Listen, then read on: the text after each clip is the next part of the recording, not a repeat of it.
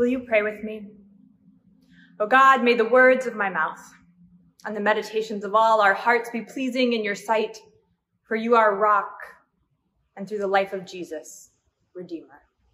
Amen. Sometimes, friends, I wonder if Jesus took 30 years to get around to his ministry simply because everyone told him that's what he would be doing. The poor kid couldn't even be a baby without people telling him what he was going to be. What if he really just wanted to be a carpenter?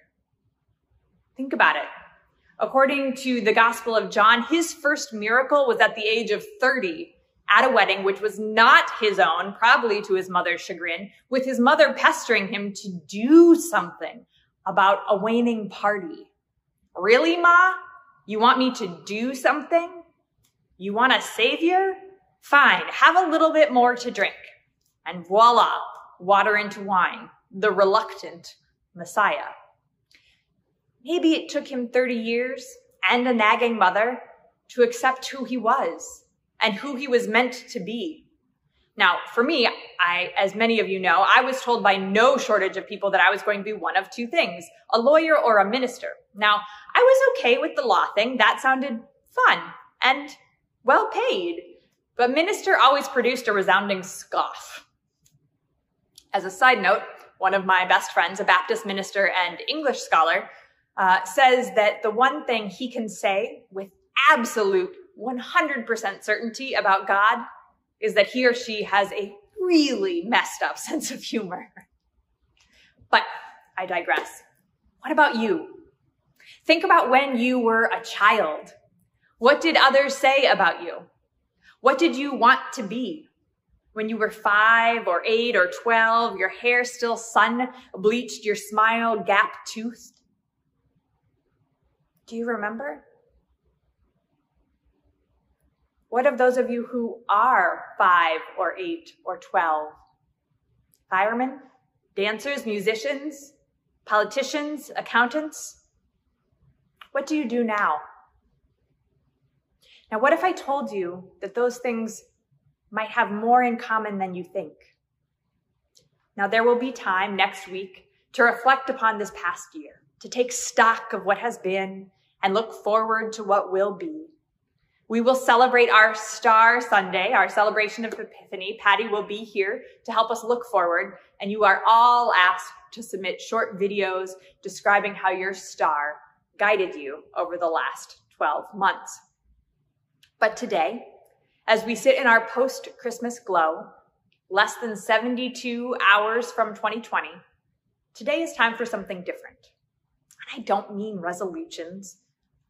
Resolutions, particularly from a religious perspective, too often feed into the idea that we can somehow be more worthy of love if we just change ourselves.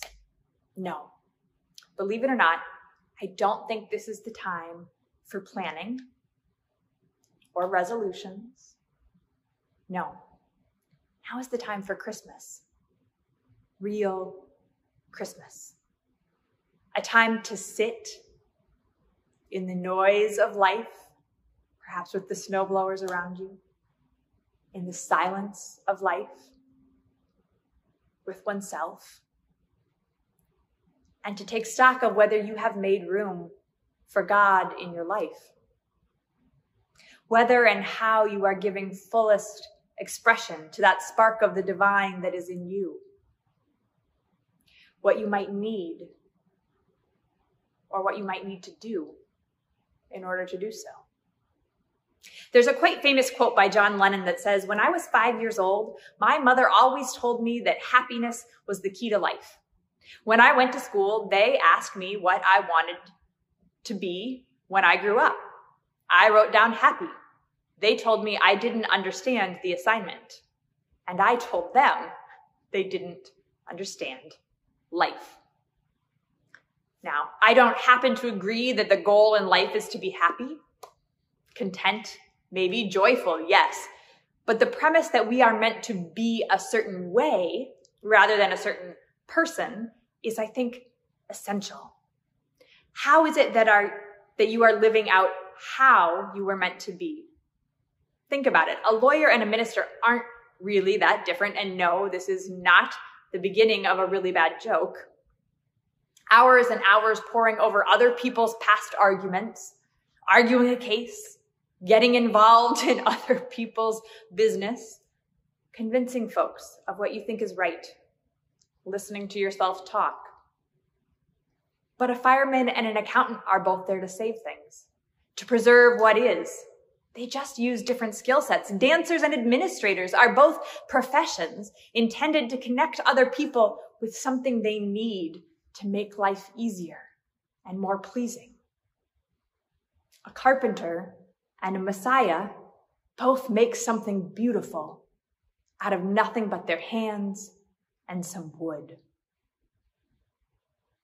If 2020 has taught us anything, and I hope it has taught us so much, it is that where we go and what we do does not, cannot define us.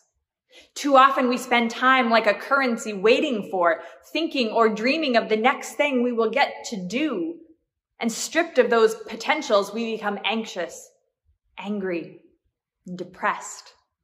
We have substituted doing for being, a full calendar for purpose. Now, while she was living, many folks asked Mother Teresa why she didn't do something about the systems of violence whose wounds she attempted to heal on a person by person basis. The answer was always calm, immediate, and swift. Mother Teresa felt that if she took sides or played the firebrand, that she could not be what Jesus had told her to be. Love to and for all. That was how she was called to be. She said that if she started correcting and pointing out sinners, she could no longer be an instrument of love and reconciliation for them because humiliated and defensive people do not like change. Like her patron, Therese of Lisieux, her vocation in the church was to be love. Her how was love, and she knew that her primary message had to be her life itself, not words or arguments or accusations. Her purpose, like Simeon's and Anna's before her, was clear in the how.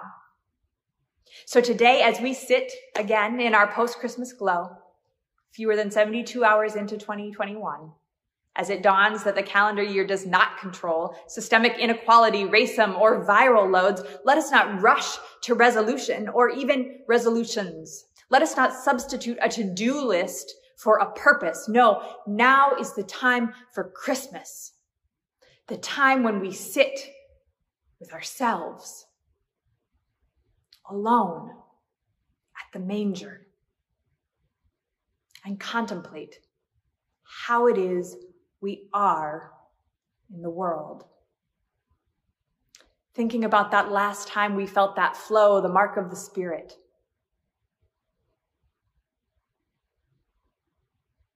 Whether with our wild and precious life, we are giving expression to the divine spark within.